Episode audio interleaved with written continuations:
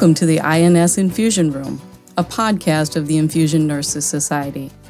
The Infusion Nurses Society is recognized as the global authority in infusion therapy and is devoted to setting the standard for infusion care.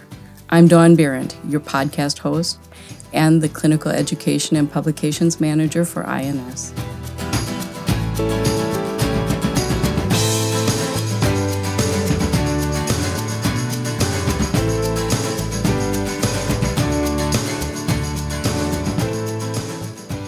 Today, my guests are Judy Thompson, the Director of Clinical Education for the Association for Vascular Access, or AVA, and Marlene Steinheiser, the Director of Clinical Education for the Infusion Nurses Society. Welcome, Judy and Marlene. Thank you. Thank you, Dawn. Yeah. So, Judy, I'm going to start with you. Tell us about your background and your work at AVA. My background is surprisingly enough in vascular access for primarily. I started um, the year after I graduated, I got into vascular access by accident. And I kind of fell into it, didn't think I'd like it, and made a career out of it. But um, now it's my passion. So I've been in vascular access since 2004, and it fascinates me to this day.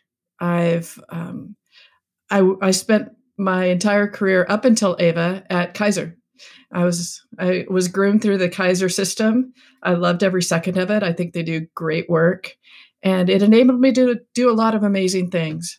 First of all, I got to advance my practice to placing all central lines, so that was a wonderful experience.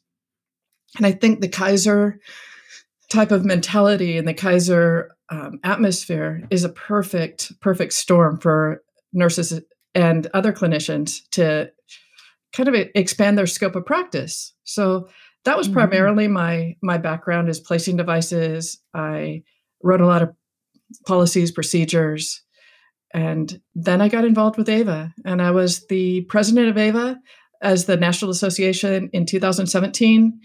Then right after that, I a job came open with AVA as the clinical director, and I applied, and I was lucky enough to get it you know, we share some some commonalities there, Judy. I'll tell you my story in just a little bit. Marlene, let's move on to you. Marlene, tell us a little bit about who you are, what you do, and and uh, what you do at INS.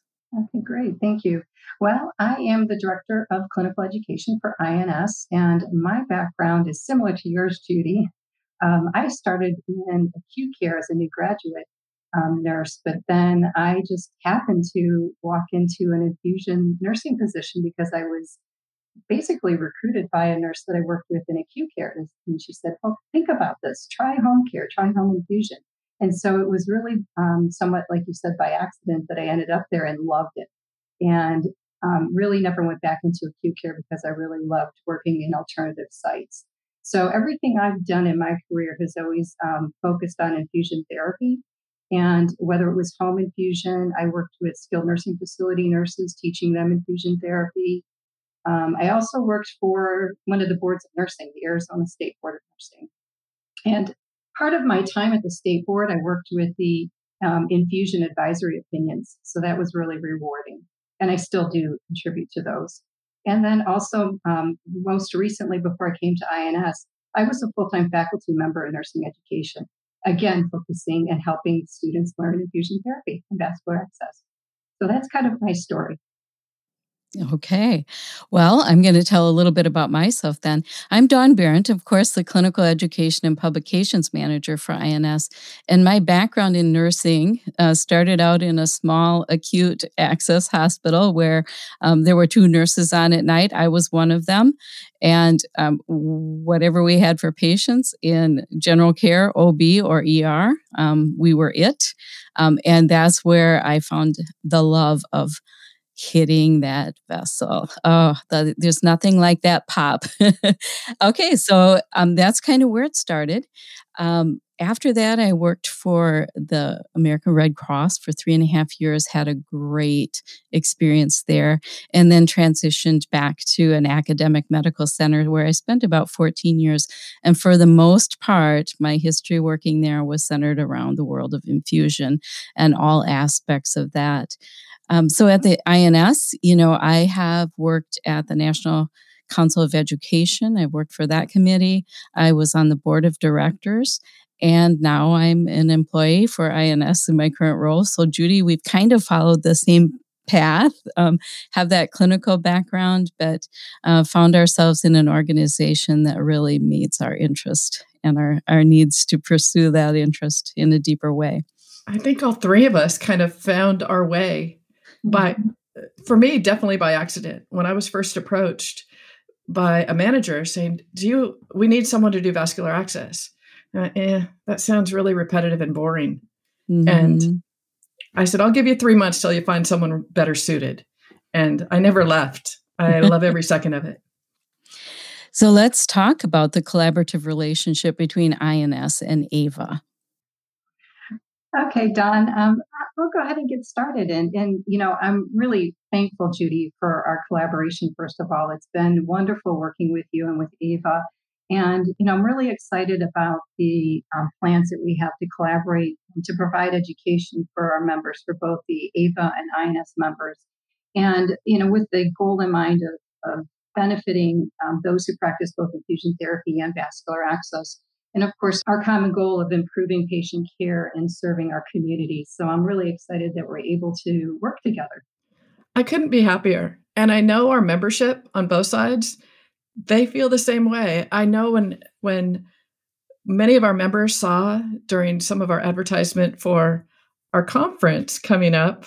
Um, we'll see if it's coming up, but our conference coming up to where INS and AVA were working together, and you guys were going to put were or are going to be putting on a precon. And everyone that I've heard from was going, "Oh my gosh, this is a long time coming." We serve the same patients you can't get an infusion without vascular access, and you don't need vascular access if you aren't getting an infusion. So we are meant to play together. Absolutely. Well, the three of us have been working behind the scenes for a number of months. And let's talk now about what else is planned between our two organizations. We've got some stuff coming up. We do. I'm really excited. I we have fairly frequent phone calls and we were on a phone call and said, "Well, what can we do?" let's think of something in the short term especially with the with covid and everything else and they came up with the suggestion of us doing a webinar together which i'm very excited to participate in marlene why don't you take the lead on telling people more about it Sure. So in June, we're Judy and I, uh, Ava and INS, are teaming together to present a webinar about the psychosocial impact of COVID upon clinicians. And I have to thank you both, Dawn and Judy, for um, this opportunity because one of the reasons that we came up with this topic, um, aside from the fact that it's a very important topic during the pandemic, especially, is that I have a passion for this topic. I've spent the last five years studying and researching as a nurse scientist compassion fatigue, secondary traumatic stress, burnout, um, moral distress, and um, secondary second victim and so this is really important to my work. And I'm just honored that I'm able to share that with both of our members, both of our membership. And um, this is really a great opportunity for us to help our clinicians that are out in the field. And personally, it's providing me a way to give back. Um, and so I really thank you both for this opportunity. And Judy, I know that you have a great amount of information that you'll be able to help present about this topic and what some of our clinicians are experiencing. And I know you're doing some behind the scenes work um, to help prepare for this webinar. So I'll let you take it from here. Well, thanks. Well, Dawn, you want to tell them a little bit more about the, the time and that channel? Sure. The INS AVA webinar is scheduled for June 10th and will air live at 2 o'clock Eastern Time. And the topic and title is the psychological crisis of COVID 19. Too few are talking about it, clinicians at risk. So now I want to switch just a little bit and let's talk about why we're presenting this particular topic right now. Thanks, Dawn. I you guys invited me to to be on this webinar with you and I was honored to. I've heard from a lot of our clinicians about the stress they were under and worrying about PTSD and not knowing who to talk to and oh my gosh what happens if i bring it home to my family and there's just a myriad of of concerns our folks are having and we know how to take pe- care of people. We know how to put a line in that can touch their heart but doesn't kill them. but we don't know how to take care of ourselves nearly as well as we know how to take care of our patients. And I I am concerned that we're going to have a huge backlash of our clinicians as as time goes on if we don't get the help we need. Marlene? I, I couldn't agree more, Judy. And it's you know been well noted um, in the in the literature that we uh, have had this concern for some time about clinician well-being, and more so now with the pandemic. And it's not going to resolve itself, you know, even if we have um, lesser COVID cases. You know, this this is going to be something that we're going to deal with for quite some time, and some of the residual effects from caring for patients um, and dealing with some of the challenges. And so we're, you know, we're grateful to those who are, are helping in every way. Everyone has a part to play. And so really talking about these challenges during this webinar and providing our learners, those listeners um, who attend, some practical ways to deal with these issues and some of their challenges. So I'm excited that we're able to team up to do this webinar this this webinar touches me too because there's a lot of us in healthcare that aren't directly working with the patients with COVID. And myself, I don't feel like I've done enough. And I feel like I'm not supporting my tribe in some ways. And I think not only healthcare workers that aren't on the front lines, but the general public feels that way too, and is shown by the out, um, outgrowing of love and food. Everybody wants to feed one another. But I think one of the silver linings of this virus, if there is one, is I've heard it of a higher level of compassion, collaboration, and caring within the hospital. We are um, being kinder to one another. And I hope that stays from this virus. Judy, you know, I'm glad that you brought that up because I, I actually made a mental note to talk about this later. And this is a great time to maybe discuss that, that I've felt similar about the guilt. And I think guilt is one of those emotions and feelings that many of us have had, whether it's guilt over um, not being able to provide patient care that we want to provide um, if you're at the bedside, or in our case, you know, we want to be at the bedside, and for various reasons, we're not able to do that. And so I think that for me, providing this webinar and this podcast and and some of the work that we're doing behind the scenes is as our way of giving back, our way of doing our part. And you know, I've had numerous people tell me this that everyone has a, a part, and if we aren't here to do our part, then you know others aren't able to do theirs. Absolutely. So, Judy, I want to put the next question to you. Um, so, the virus has taken so much from so many our joy, our social uh, situations, our financial situations. There's been an economic toll for so many. Um, so I'm going to ask you to address that. And what would you tell nurses or or or people who are non-clinicians about this aspect? You know, I, find myself I have my own opinion, but we all come with our own bias and our own experiences. And like all of us on this call right now, we have our jobs. Most of the healthcare, mm-hmm. healthcare providers, they have their jobs. Mm-hmm. We're not mm-hmm. worrying about the financial aspect nearly as much as the hairdressers or the people in nail salons, the people that own restaurants. And those are the people that are chomping at the bit to get back to work. Mm-hmm. And myself in healthcare, I'm not ready. I I I am worried about the hospitals getting overwhelmed. I'm worried about my loved ones that work in hospitals being exposed to people that went out and they went to the bars without a mask. And so it's really hard on my end when I see people on the news that are partying it up at restaurants and bars and they don't wear masks and they're no, not social distancing, thinking about the ramifications in two to three weeks uh, of what's going to happen to our peers when another wave hits. So I think it's real.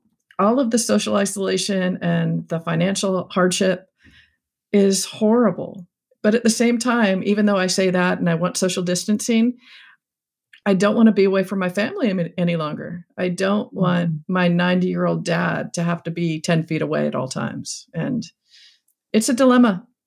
definitely. Well Marlene, said. have you felt that? Yeah, I have. And I think we had a brief conversation in the past um, recently about caution fatigue. And, you know, we, we might not talk about this in the webinar, but, you know, that is similar to our pump fatigue when our IV pumps keep beeping and, and there's such thing as, as pump or alarm fatigue. Um, this is kind of similar where, you know, I think sometimes people are getting, you know, tired of being so cautious and so concerned. And the information we get, you know, varies because this is a, just like it's called, a novel virus. And so we don't know a lot of things. And so it's causing a lot of stress and a lot of different emotions and personally and professionally. So yeah, I definitely feel that. And it's hard to make decisions sometimes. So, this next question is for both of you. So, I'll ask you to take turns. Um, tell what has helped you cope in the past few weeks. So, I'll go ahead and start. Um, you know, it. I think that at first I didn't think I needed much to cope, that it seemed like I had it all under control. And then I didn't realize that I wasn't coping probably very well. And it was a family member who made mention maybe you should stop watching so much of the news. Well, I need to keep up on it, I kept thinking. I need to be abreast of everything that's happening because I'm the nurse and everyone's asking me these questions. So I need to know. And I realized I don't need to know it 24 hours a day, seven days a week. I need to be able to take a break. So that was helpful. Stepping away, receiving certain um, pieces of information, a little bit of the news, but mainly our scientific sources, um, other than a little bit of the news, just to find out what you know maybe the weather's doing here, and you know a little bit besides that, and then getting away from social media a bit as well, because that has been sometimes stressful to see. You know, Judy mentioned you see things that are maybe happening that you feel strongly uh, uh, for or against, and so, but really, what's helped me the most, I think, is um, trying to maintain control of the very little you can control, which we can't control much in life, but we can control a bit of what we do with our reactions in our mind. And so, as I've been preparing for this webinar, I've been reminded about mindfulness and I've been practicing my mindfulness, and we'll talk a lot more about that during the webinar. And mindfulness is something that we can um, incorporate into our daily lives without taking separate time to do it. And so, I've been really focusing on that and setting time aside for meditation. And it's been brief. I've um, really focused on some 10 minute meditation sessions that have really cleared my mind. And I can feel my, my heart rate come down, my breathing slows. And I've also used that one. I've had some difficulty sleeping. And so I think that, you know, we'll talk more about some of these um, self help interventions, but some of those things have really helped me cope. And I kind of let them go for a little while because I thought I had it all under control. And in fact, I really didn't. Judy, how about you? I, uh, it's frightening how much we mirror one another in what we have mm-hmm. done. I, mm-hmm. um, I too was watching way too much news, way too much, um, hypervigilance, actually, to the point where I didn't even know it until someone very close to me pointed out that all you do is talk about COVID. All you mm-hmm. do, mm-hmm. my other bad one is talking about politics and how I would get angry once in a while. Um, not once in a while, I get angry often. And I had to stop entirely. I went, okay, what are the good st- what's the good stuff? What is the good stuff going on? And I need to stop being so hyper vigilant that I don't live. And um, that helped. You know, I think at the very get go, it, it's just so scary because mm-hmm. you don't know how do you everything changed day by day you wear a mask and in fact one of the case studies we're going to present was is from um, a well-known person in vascular access and his input was well day one they say you, you wear an n95 day two you wear a surgical mask. Day three you wear one gown. Day, three you wear two gowns. Then you go back to one. I mean everything changed so quickly. And it got um, i don't like not knowing what to do. I want to, I want, I want my answers. I want to have my gotta do's and should do's, and then I can work between those two. But mm-hmm. You don't have those with this disease as well. And we don't know who to believe because we have some people saying that they're experts and telling us X, and other so called experts tell us Y. So where where's our answers? Mm-hmm. Dawn, do you have them? I do. I do. And you're going to have to bear with me um, while I try and give you an analogy. Um, I'm someone who gets incredibly seasick. So um, when I was on a cruise once, I I just fought and fought and fought with just being nauseated and ill um, most of the time. And I don't know who it was who who said it or whatever, but they they said you need to get up on the top deck and look out at a fixed point. You need to stare at the horizon, and it's going to quell that nausea, that that rocking, shifting, changing. If you can focus on your fixed point out there, um, it's going to get better. So I'm kind of applying that same analogy to the COVID crisis. It's like I um, I love spring. I love watching the wildlife come back. I like watching the birds. I like uh, getting my hands in some dirt and planting some gardens. So I have kind of done the same thing, you know, stepped away from media, the TV, some of the things that we just kind of saturated ourselves with too much on the beginning and came back to my fixed points. And I'm focusing on those things that that are just really good, that are out there that just right. keep us balanced and the things that we enjoy that haven't changed, that are still there. They're right, they're right there. The birds outside the window and the um, I've got little birds that are nesting in, in a tree right outside my window. It's a perfect distraction. Um, but and a and a nice accompaniment for this time. So um, right we do need to focus on the things that are good, that are fixed points, that are right there, that bring that stability and stop the rocking and shifting for us. That's true. I mean, doing things like going outside, going to the beach and going for a walk, things of that nature, and getting a workout in, all that stuff, because our gyms are closed doesn't mean that you can't work out. And now the gyms are opening up. So, yay. Yay. and scary. True fact now yes. we now we need to know how to deal with that too. yeah. Right. Okay. Um, let's let's talk again. Um, Marlene, um, since you have this this background, um, I want to just kind of pick your brain a little bit, and you you know some things personally, but you also know some things professionally. Is there more that you want to share with us now in the podcast that uh, might be helpful to some of our listeners? Well, I, I think what I'd like to share the, during this podcast is to let um, our audience know that if you are attending the webinar, um, we will briefly and concisely talk about the science behind what we're feeling. I think, as you mentioned, you, you know, we kind of want to know. Okay, so we all have this urge to know.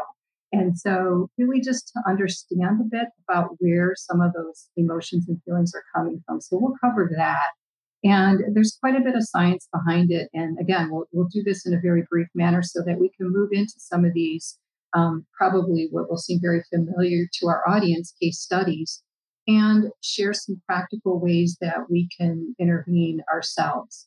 Because we can't, as you know, we know we can't control anything that's going on really out, outside of ourselves. And so, one thing that we can do is is work with what we have um, ourselves um, the environment's changing, the virus is changing, our work environments are changing, our you know grocery stores, everything that we are you know used to doing is changing. And so I think that really um, taking a pause um, during this this webinar where we can focus on taking away one thing that we can do to make a difference for ourselves. And as you and Judy both mentioned, I think we've been going along, a lot of us, um, through our day to day lives, um, doing our things that we do normally for work and you know, childcare, family care, other responsibilities. And sometimes it creeps up on us that we don't even realize that we need to do something to help ourselves. And so, you know, my personal um, intention with this webinar is that every um, individual that attends is able to take one thing away that they can practice and do immediately so that they feel better. Now, Judy, I know in preparation for the webinar, you have been really reading up on Second Victim. Is there anything that you want to share with us now as a little teaser for what you're going to be presenting in the webinar? Marlene comes with heaps of knowledge and information in the in these topics of psychological um, impacts of this. And my strength is advancing practice. But I, I was fortunate enough to go to a, a conference, well, AVA's conference last year. I guess fortunate I was required to go, but nonetheless, the, I was fortunate to attend one of the sessions, and it was on second victim. And um, Dr. Stam Crandall presented on it. She uh, recently got her PhD, so I have to do that shout out for her. She she did a great presentation on second victim, and I was sitting in the crowd and not even realizing that I am uh, a second victim. And I know Marlene, you and I spoke about this. Even using that term, second victim, seems like I'm taking away my responsibility of my practice, my what I did and what I created.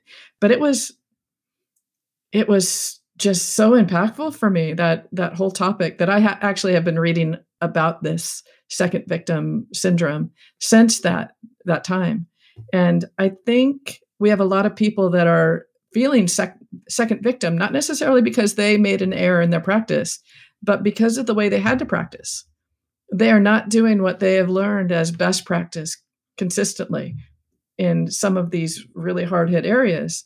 And psychologically, it's like, I know I'm not supposed to do this, but this is what I have to do. Mm-hmm. And what happens if that patient got eclampsia? And one of the the people we're, we're going to talk about during our webinar he was talking about going in a room and every time he p- placed an HD catheter, he knew that patient was going to die because that's what he found in his practice. He just knew after time after time after time. He would go and he'd place all the other lines. They'd call him back. He'd place a hemodialysis catheter. And in his brain, he's going, that's it. And mm-hmm. What's that doing to him as he goes back to work now and he, he's placing more HD catheters? And these patients are likely going to live because practice has changed a bit, but the virus hasn't. So mm-hmm. I think there's going to be a lot of things that I hopefully by hearing about second victim in our webinar, maybe it will open up ideas for other people like it did for me. Excellent. Excellent. You, know, Judy, we, we, talked about this a little bit as we've been preparing, and the term second victim um, and the the information you'll be presenting. And I'll be um, focusing, which was my dissertation research for my PhD, was compassion fatigue among clinicians. And that includes burnout and secondary traumatic stress, which we'll talk more about secondary traumatic stress and burnout, as well as compassion fatigue. Those terms, compassion fatigue and second victim, come with some negative connotation. And so I think what um, we want to also let our listeners know in our audience when they listen to the webinar that it's not negative. It's not that we've failed as a clinician. And I think that that's, um, in my research, that's one of the takeaways, um, one of the um, findings is that the, the clinicians felt like if I have compassion fatigue, what does that make me as a, as a care provider if I can't be compassionate? And so, same with second victim, is that it might be viewed as a negative connotation. And so, I think it's important as the um, scientists and researchers are moving this, this content forward that they are looking at that and that we know that you know that might be um, something that needs to change in the future. So maybe a year or two or three from now, we'll see that that those terms may change some. But for now, those are the terms we're using, and um, we certainly don't want clinicians to feel like that um, is negative for them. Mm-hmm. Mm-hmm. Agreed. Well, we're nearing the end of our podcast recording today. So, Judy, I'm going to start with you. I'm going to ask you to give us your closing thoughts. Wow. It, has been a tough 2020, hasn't it? So. Absolutely. Year of the nurse. We've I can't tell you how many podcasts I've done where it gets mentioned, "Oh, this is the year of the nurse." And guess what happened? but it's all clinicians. Um, it's all humans. It's it's not just about us, is it? And certainly, it's about those patients. It is definitely about the patients, but a hospital can't run without environmental services, uh, without the CNAs and all the ancillary services that make hospitals run. So, shout out to every one of them as well. But the kindness, the compassion, the collaboration that has been born a little bit or reborn out of this virus and the need to collaborate, I hope it stays. And I hope you continue to be kind and be kind to yourself. Mm-hmm. Mm-hmm. Marlene, how about you? I'm going to ask for your closing thoughts. Well, Judy, you are so right that we mirror each other because I jotted down a note uh, um, for my closing comments so I didn't forget that I wanted to make sure that we are not just kind to one another, but we are kind to ourselves, just like they talk to you about when you're in yoga. You know, listen to your body, listen to yourself, listen to your mind, and be kind to yourself. Um, everyone's in a different spot. Everyone has a, a, different perspective on things. Everyone is in a different um, place in their lives. Some have lost their jobs. Some are overworked. Some are extremely, you know, physically tired, mentally stressed. Um, so everyone's in a different place, and I think really, you know, just respecting that for yourself and being you know, allowing yourself to feel these things and work through them. And so um, I'm excited for our upcoming webinar and the chance to help others um, feel like they're in a good place and that they're okay where they're at. I can't wait. And I can't thank you guys enough for inviting me on to play with you. I'm excited about all the collaborations between INS and AVA. And I, I, I look forward to the future with us. Absolutely. Thank you, Judy and Marlene, for being uh, my guest today on our podcast. And I'm looking forward to a few weeks when we get to spend time together on our webinar. Me too. Thanks so much. yeah, you guys kind. Okay, thank you. Bye bye now. Bye now.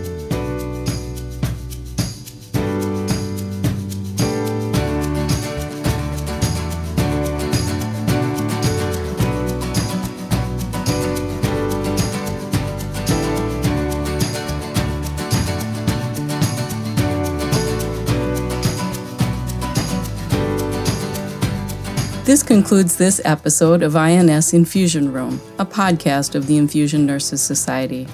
We welcome your comments. You can reach us at infusionroom at ins1.org. That's infusionroom at ins1.org. Thank you for listening.